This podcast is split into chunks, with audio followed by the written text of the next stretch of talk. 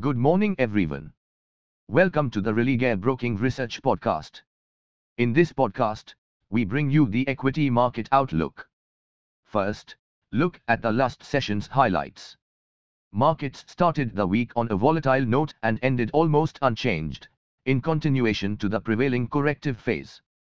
After the gap down start, the Nifty index oscillated sharply on both sides and finally settled at 18,497.15 levels.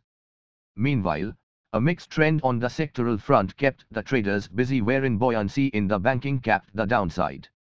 Besides, recovery in the broader indices further eased the pressure. Now, outlook for the day.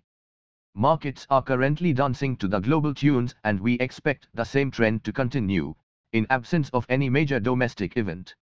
Traders should focus on sectors that are showing resilience with banking, FMCG and metal for the long trades while the IT and pharma may continue to trade subdued. At the same time, managing risk is also critical citing the upcoming event and data. Finally, comes the list of stocks to watch for the day. Bullish stocks Coal India Limited, Bharat Petroleum Corporation Limited, HDFC Bank Limited, Interglobe Aviation Limited. Bearish stocks ICICI Prudential Life Insurance Company Limited, Jubilant Foodworks Limited, Power Grid Corporation India Limited, Biocon Limited.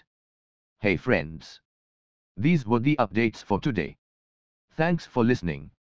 For more updates, follow our reports and recommendations. You can also contact your relationship manager or the nearest branch.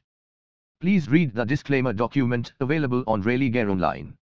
Com disclaimer before trading or investing. Happy investing.